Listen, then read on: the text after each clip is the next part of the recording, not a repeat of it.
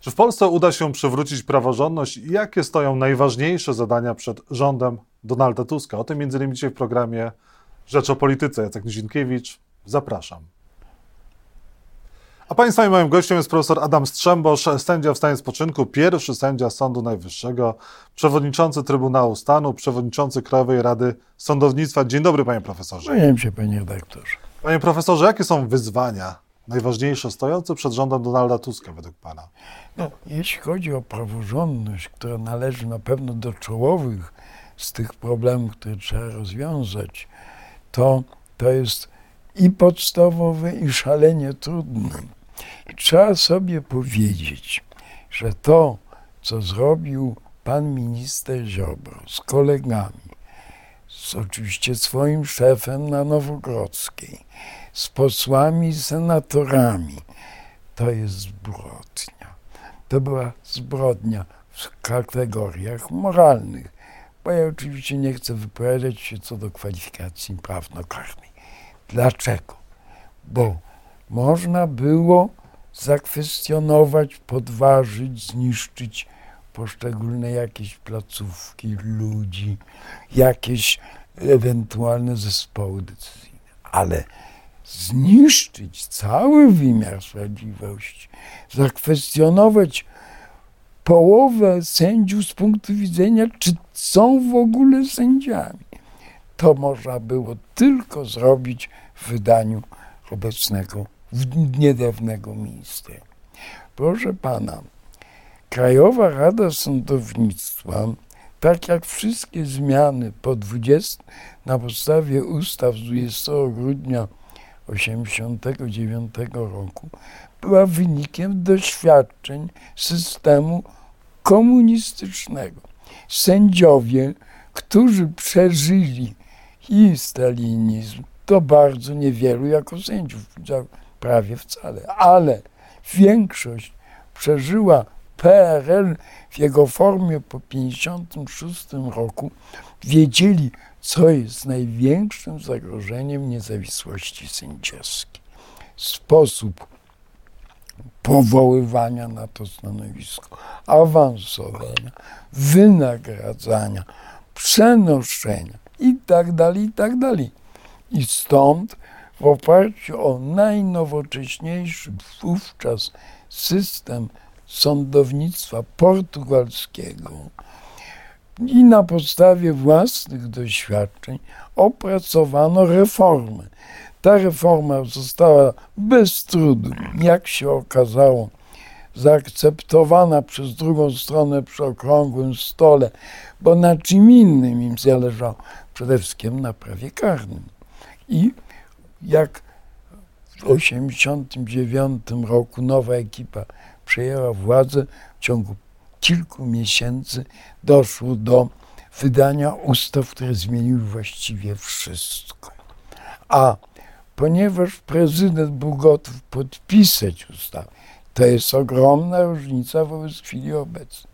A wobec tego, że wszyscy rozumieli, jak ważny jest trójpodział władzy i niezawisłe sądownictwo, czego po stronie PiSu nie mogę stwierdzić w żaden sposób, to w efekcie doszło do prawdziwie rewolucyjnej zmiany bez naruszenia wówczas obowiązujących przepisów, bo cały tok postępowania był zgodny z wówczas obowiązującym prawem. Były więc inne warunki brzegowe na samym początku. Była wola zmian, opozycja w stosunku zmian ustroju sądu była minimalna. To byli poszczególni posłowie. No i prezydent właściwie godził się już na wszystko. Te zmiany, wszystkie pozytywne, czasem tu i ówdzie nadwątlone w toku następnych parudziesięciu lat, zostały w elementarny sposób zakwestionowane. Przede wszystkim doszło do sfałszowania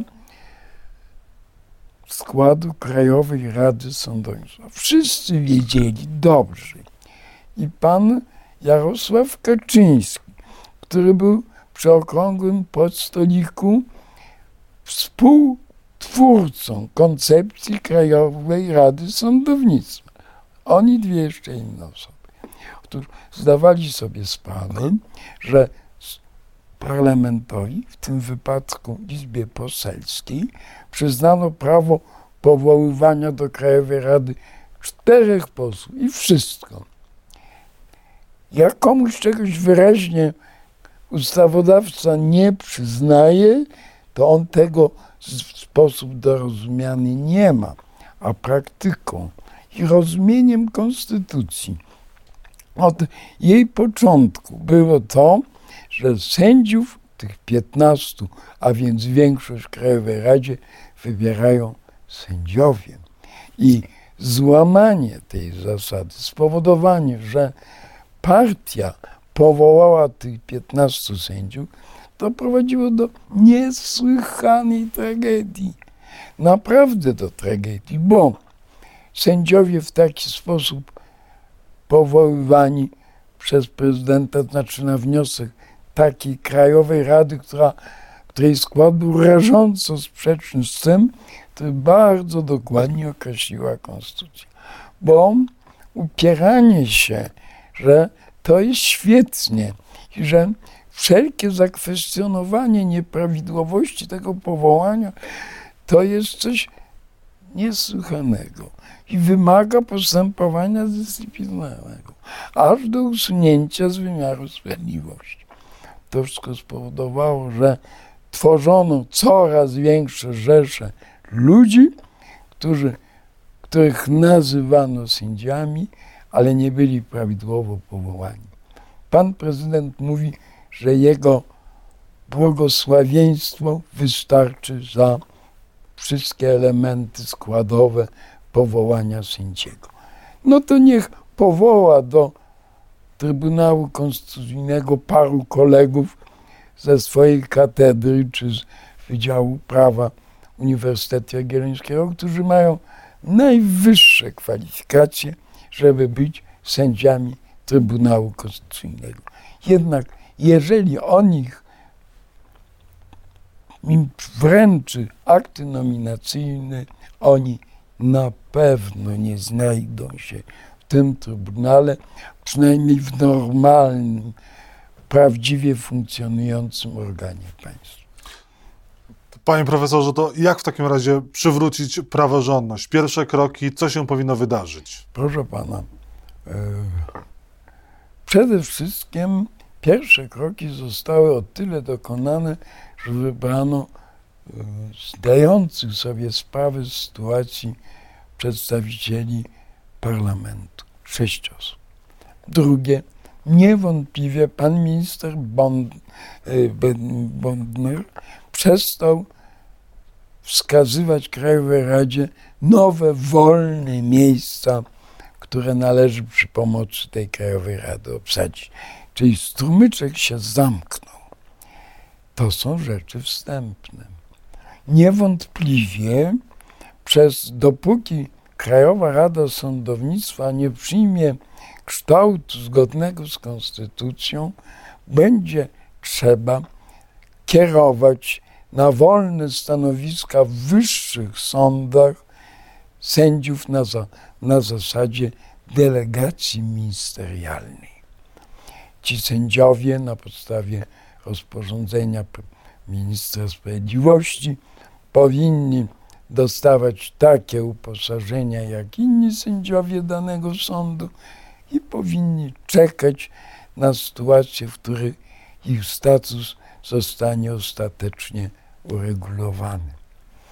No, ale co robić z tymi sędziami, którzy już funkcjonują? Nikt nie ma wątpliwości, że nie będzie się podważać wydawanych przez nich orzeczeń.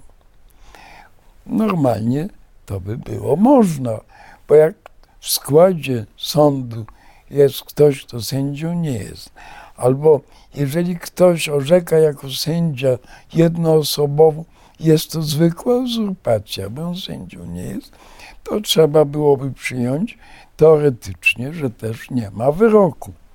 Nie można tego zrobić. Obywatel ma prawo do wiary, że ten organ, przed którym staje, to jest prawdziwy organ sądowy i te wyroki będą mogły być ewentualnie podważane w normalnym trybie. Są przepisy, które mówią, jakie są podstawy do wznowienia postępowań. Jeżeli chodzi o asesorów, również nikt nie będzie od nich żądał jakichkolwiek działań, które by spowodowały ich legalność. Oni nie mieli innego wyjścia. Jak im się kończył okres asesury, to albo mogli wyjść z wymiaru sprawiedliwości, albo zgłosić chęć dalszego orzekania, więc Krajowa Rada, chociaż fałszywa w swoim składzie, wystarczającym jest elementem, by uznać ich uprawnienia sędziowskie. No, chodzi o to, co zrobić z obecnie funkcjonującą Krajową Radą Sądownictwa. No właśnie, czy neoKRS sędziowie powinni dalej... No, y, o ile wiem, chyba zostali wezwani do złożenia urzędu. Prawda? Tak mi się wydaje. Jak nie zostali, to będą wezwani na pewno do złożenia urzędu. I niezłożenia urzędu w Krajowej Radzie może dla nich łączyć się w przyszłości z niemiłymi okolicznościami, bo przecież oni zdają sobie sprawę, bo prawnik z normalnym wykształceniem, nawet kiepski, to przecież wie, że konstytucja została jawnie naruszona. Jeżeli oni aprobują to naruszenie i przebywają w tej Krajowej Radzie i funkcjonują i biorą pieniądze, to kiedyś mogą za to zapłacić postępowaniem dyscyplinarnym, bo yy, przecież yy, naruszają prawo. Co zrobić z tymi panami, jeżeli sami dobrowolnie się nie usuną? Ja myślę, że po wczorajszym orzeczeniu SUE, znaczy Trybunału Europejskiego w Luksemburgu, który stwierdził, że nie będzie odpowiadał na wnioski o wykładnię prawa przez taką izbę, która składa się z samych neosędziów. Po tym orzeczeniu chyba pan prezydent i wszyscy oponenci zrozumieli, że jeżeli tym wymiarze sprawiedliwości ma się coś pozytywnie zmieniać, to przede wszystkim trzeba zmienić ustawę o Krajowej Radzie Sądownictwa. Oczywiście problemem szczególnie wrażliwym jest, no, co zrobić z tymi sędziami, którzy tylko noszą togi i wkładają łańcuchy, ale sędziami z punktu widzenia obydwu, obydwu trybunałów europejskich nie są. No, trzeba albo ich zweryfikować, albo ich usunąć. Tu będzie na pewno olbrzymi problem związany z panem prezydentem, który będzie bronił własnych decyzji nominacyjnych. No właśnie, jak prezydent Andrzej Duda się zachowa, chyba już wiemy, bo na przykład zmiany w, tylko w TVP już nazywa dzisiaj zamachem na, konstytucy, na konstytucję, czy też anarchią i będzie chciał mieć wpływ na, yy, na obsadę sędziów i też uważa, że tych sędziów, których on wskazał, nie można odwołać. No Więc właśnie, to właśnie. czy prezydent w takim razie będzie przeszkodą w przywróceniu praworządności? No, proszę pana nie wiem, może w reformie samej Krajowej Rady Sądownictwa to nie. Może. Mam taką nadzieję. Oczywiście ci, którzy 6 lat, pokornie czy 7, pokornie czekali na nominację, nie chcąc korzystać z usług krajowej, tej neokrajowej Rady Sądownictwa, mogą się poczuć niezwykle skrzywdzeni i zawiedzeni, że ci ich koledzy nadal pracują i funkcjonują powołani przed wielu laty w sposób nieprawidłowy, w sposób sprzeczny z konstytucją. No, tu polityka jest tym działaniem, które wyważa różne korzyści i różne strony negatywne poszczególnych rozwiązań. Ja nie mam zamiaru nikogo zachęcać, ale boję się, że jak prezydent będzie bardzo utrudniał życie, no to będą podejmowane działania bardzo podobne do tych, które mieliśmy już niedawno. Jeśli chodzi o Trybunał Konstytucyjny, no to jest nie organ fałszywy, tylko organ śmieszny. Organ, w którym pracuje trzech dublerów, wszystkie orzeczenia wydane z ich udziałem są z mocy prawa nieważne.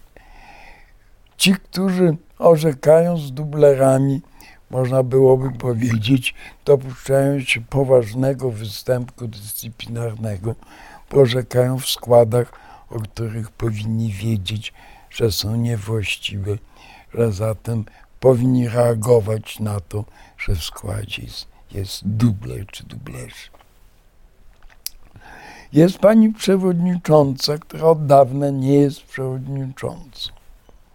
Jest dwóch sędziów. Z punktu widzenia ich w ogóle pewnego profilu życiowego, dyskwalifikujących do pracy w Trybunale Konstytucyjnym. Myślę o pani Pawłowicz i o panu Piotrowiczu.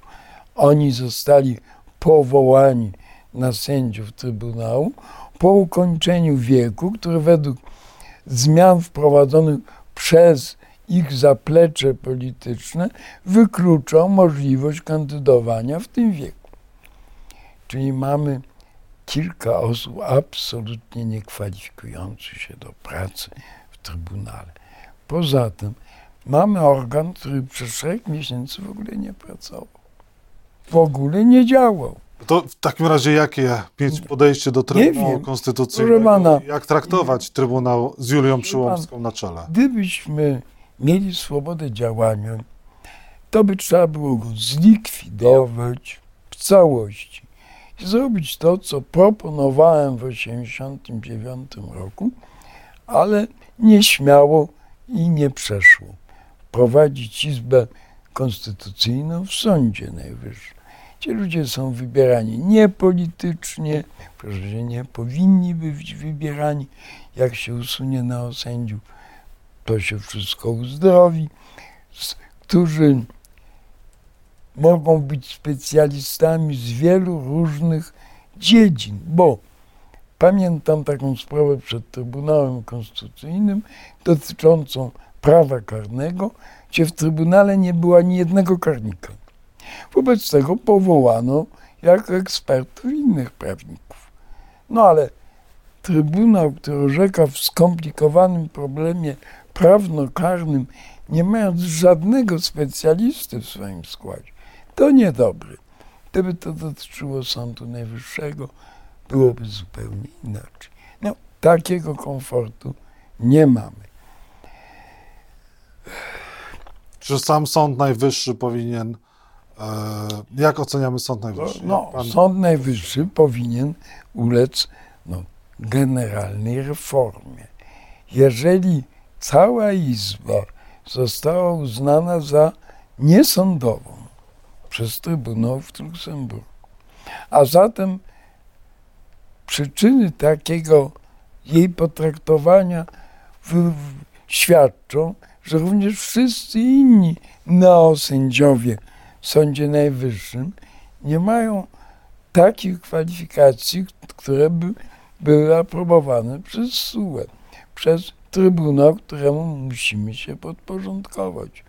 No, to w takim razie trzeba ten Sąd Najwyższy zmienić, usunąć sędziów, którzy nie mają kwalifikacji sędziowskich w rzeczywistości, powołać wielu sędziów nowych, trybie oczywiście zgodnym z konstytucją, wybrać ponownie kierownictwo tego sądu i tak dalej. A pani Manowska na, na czele Sądu Najwyższego, ona w dalszym ciągu powinna być stać? Nie, no proszę pana, jeżeli wszyscy sędziowie, którzy byli powołani na wniosek KRS, tej neo-KRS, nie mają takich kwalifikacji, których się wymaga od sędziów, to ona jest w tej samej sytuacji. Prezydent Andrzej Duda łamał konstytucję. Pan kiedyś mówił. O, wielokrotnie, wielokrotnie. Ja kiedyś sobie liczyłem, doliczyłem do 13 i machnąłem ręką. Ale zacząwszy od ułaskawienia pana e, Kamińskiego, i Kamińskiego i kolegów. Potem odmowę przyjęcia przy, e, przysięgi od dwóch prawidłowo wybranych sędziów Trybunału Konstytucyjnego. Powoływanie na stanowiska sędziów Trybunału Konstytucyjnego dublerów. Aprobowanie takich zmian w ustroju sądów powszechnych, które były sprzeczne z elementarnymi zasadami no i prawa i pewnej uczciwości. Sędziowie w określony sposób najpierw niemal sami wybierali prezesów sądów, później to były ich prawa ograniczone, to już minister miał coraz większe uprawnienia, ale była kadencyjność. I w czasie kadencji nie można odwołać prezesa. To jak pana prezydenta nie można odwołać w czasie jego kadencji. Rozumiem, że jest różnica między prezesem sądu okręgowego a prezydentem, ale zasada poszanowania kadencji jest ta sama. I jeżeli się aprobuje ustawę, która pozwala ministrowi sprawiedliwości w ciągu sześciu miesięcy zmieniać tych prezesów jak rękawiczki, bez uzasadnienia.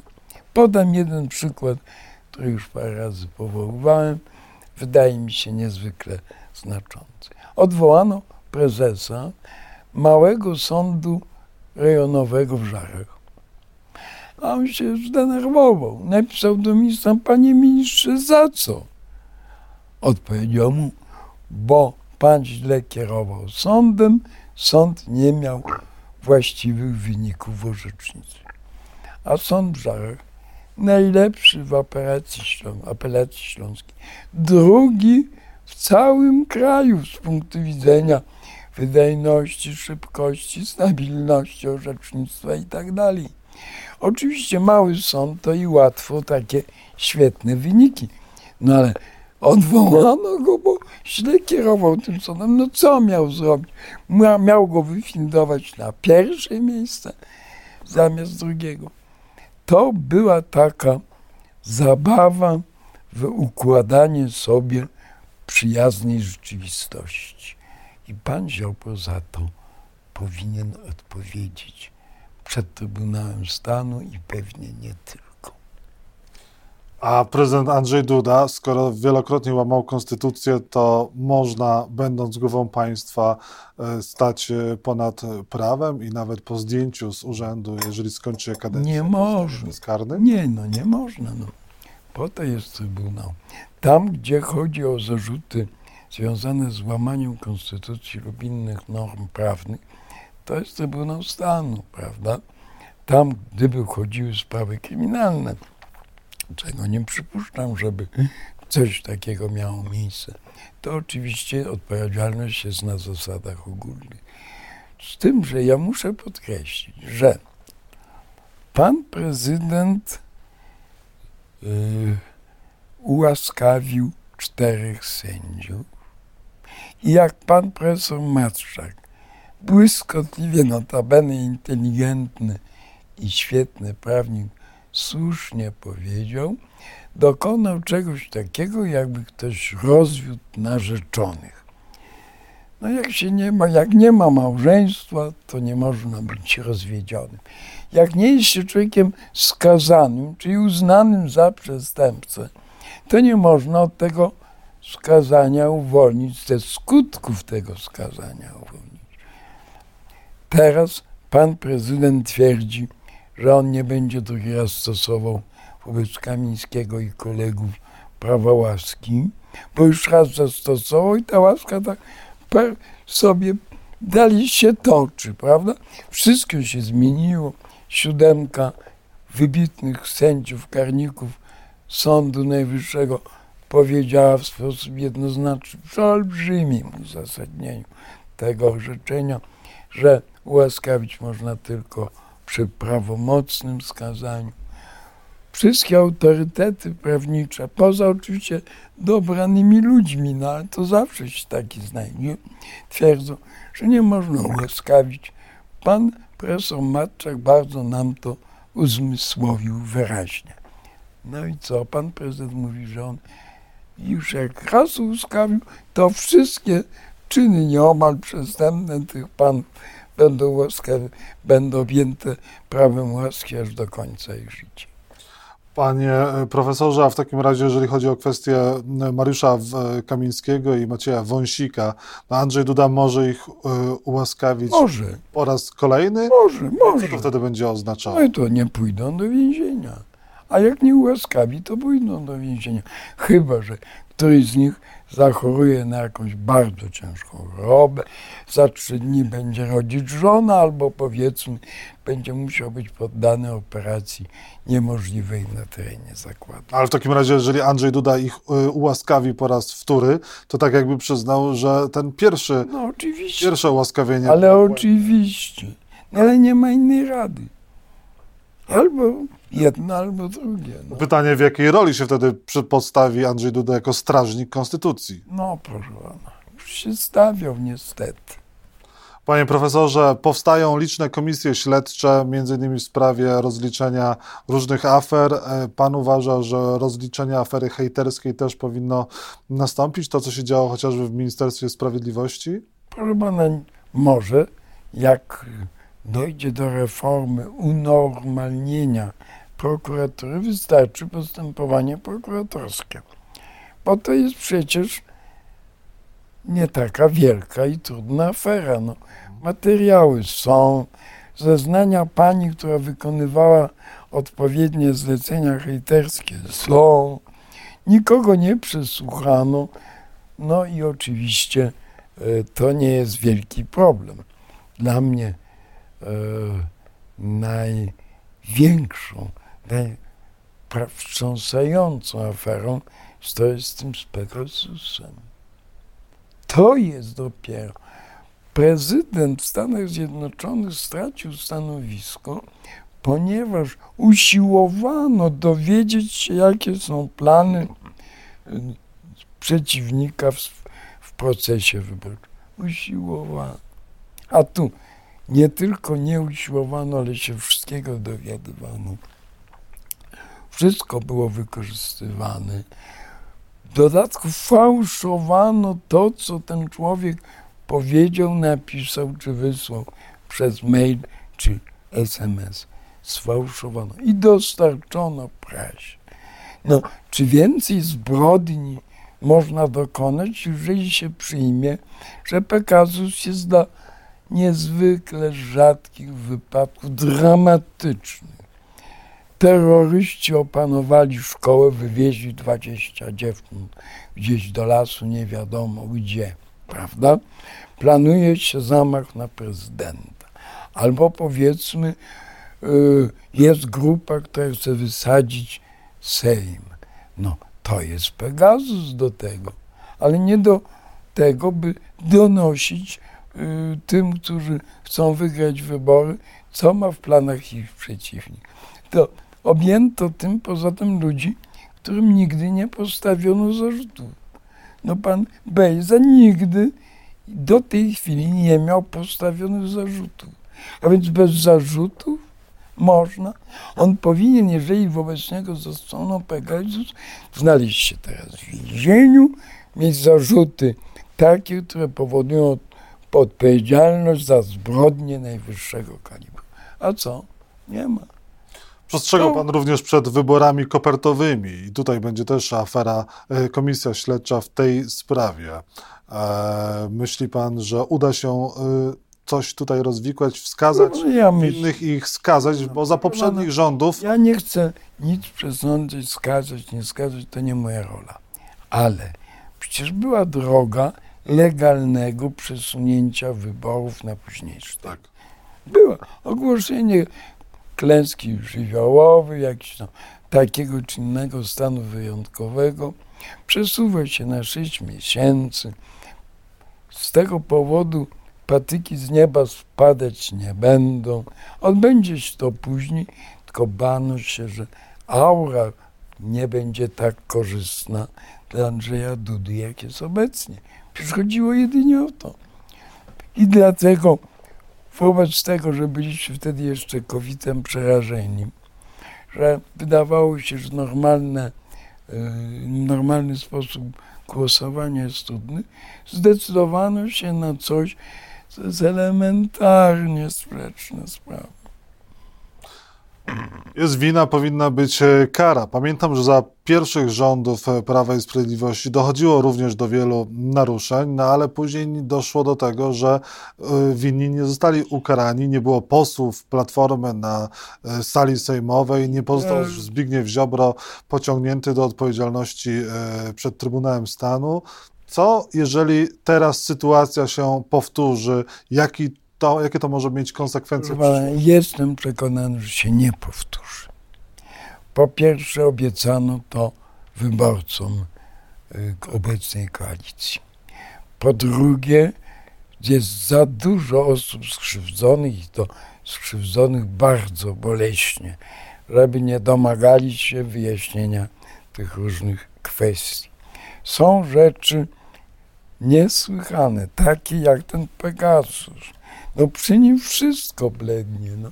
Dla mnie Pegasus i ten Lex Tun, Tusk, dopóki nie został zreformowany tam trochę przez prezydenta, no to były dwie rzeczy, które wołały o pomstę do Boga.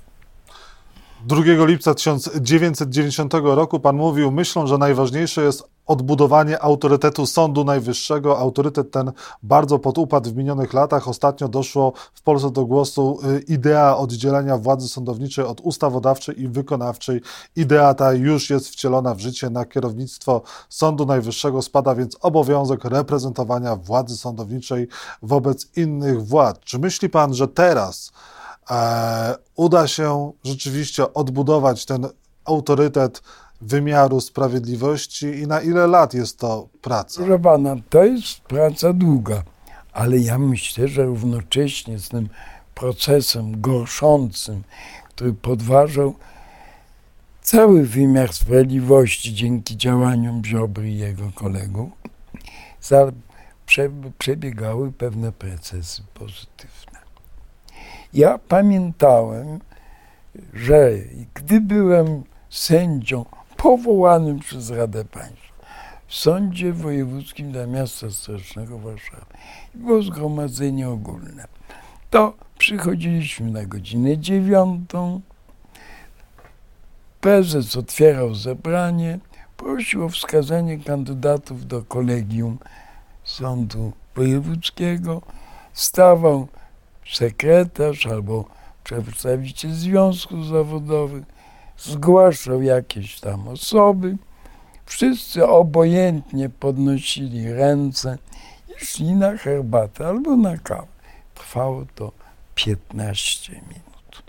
Otóż ja zauważyłem po 2000 roku, po paru latach, że takie bezproblemowe traktowanie wymiaru sprawiedliwości, które wtedy było wynikiem zastraszenia, no i sytuacji, a teraz pewnej obojętności zaczyna się wkradać do sądownictwa. A przecież problemów nie brakowało. I to się radykalnie zmieniło. Sędziowie poczuli, ci prawdziwi sędziowie, że oni są sędziami, że wkładając togę stają się przedstawicielami rzeczywistymi całego majestatu Rzeczpospolitej. To się zmieniło radykalnie. Ta, te marsze, ta obrona sędziów jaka miała miejsce. No można mówić, to nie było tyle, co w Izraelu, bo tam było nieraz pół miliona, a tu jak było 40 tysięcy, to już było strasznie dużo. Ale stosunek ludzi do sędziów się zmienił. Stosunek sędziów się zmienił do siebie samego. Tego nie można nie docenić. Panie e, profesorze, a jak pan ocenia kandydaturę, czy też e, znaczy, no już ministrowanie właściwie e, profesora Adama Bodnara i czy powinna zostać rozdzielona funkcja ministra sprawiedliwości od prokuratora generalnego? Pana Bodnara cenię bardzo wysoko. Jest dobrym prawnikiem, ma duże doświadczenie w funkcjonowaniu prawa. Mam do niego pełne zaufanie. Z drugiej strony muszę powiedzieć, że dopóki się tego i owego nie uporządkuje, to rozdzielać tych funkcji nie należy. No przecież on ma teraz możliwość jednak dokonania odpowiednich zmian w prokuraturze, które są niezbędne. Trzeba będzie osoby, które zrobiły kariery polityczne, no odpowiednio potraktować tych ludzi, którzy się sprawdzili, którzy potrafili działać z pełnym zakresem odpowiedzialności, nie służyli władzy na kolanach. Trzeba awansować, bo nam takich prokuratorów potrzeba. On to może robić.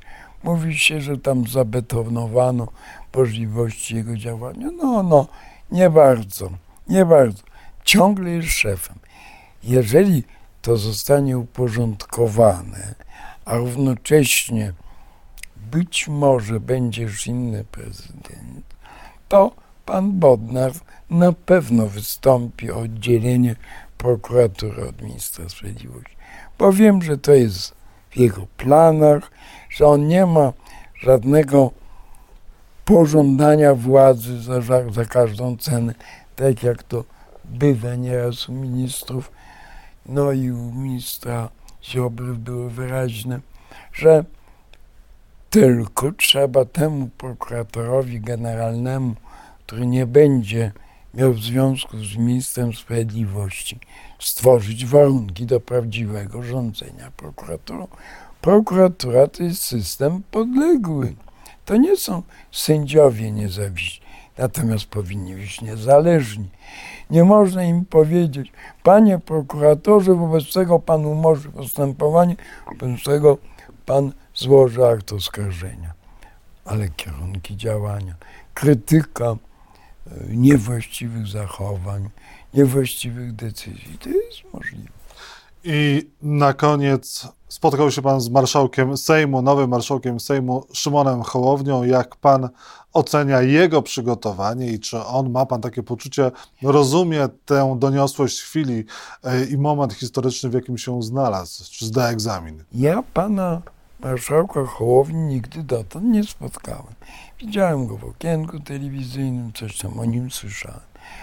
Zaskoczyło mnie to zaproszenie bardzo uprzejmym ja bardzo się z niego ucieszyłem, dobrze wiedzieć, kto to jest marszałkiem w Polsce. Bardzo dobre wrażenie odniosłem. Jest człowiekiem chłonnym. Widać, że się interesuje węzłowymi problemami. Pytał mnie o wiele rzeczy, które na pewno zależą, należą do bardzo ważnych. Rozumiał świetnie, co mówię i zachowywał się bardzo sympatycznie.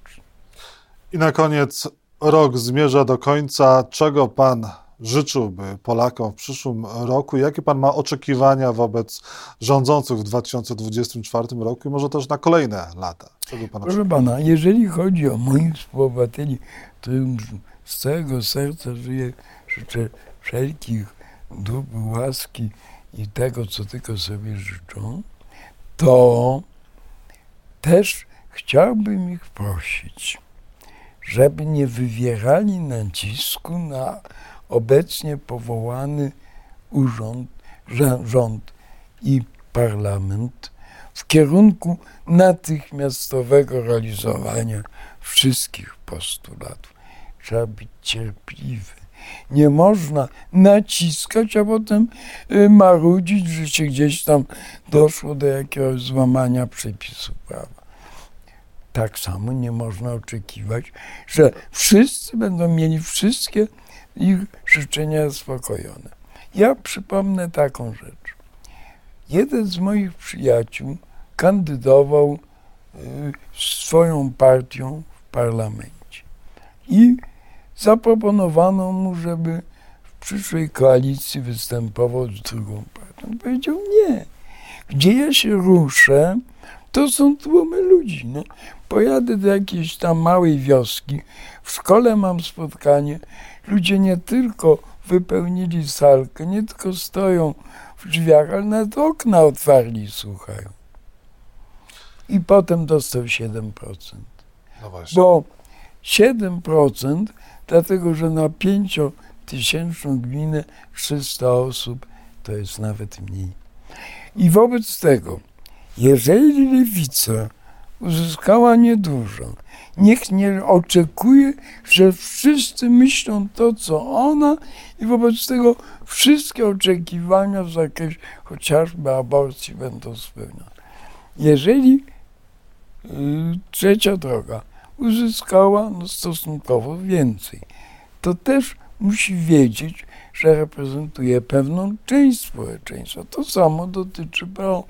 Każdy musi powściągnąć swój apetyt, bo inaczej wszyscy będziemy głodni.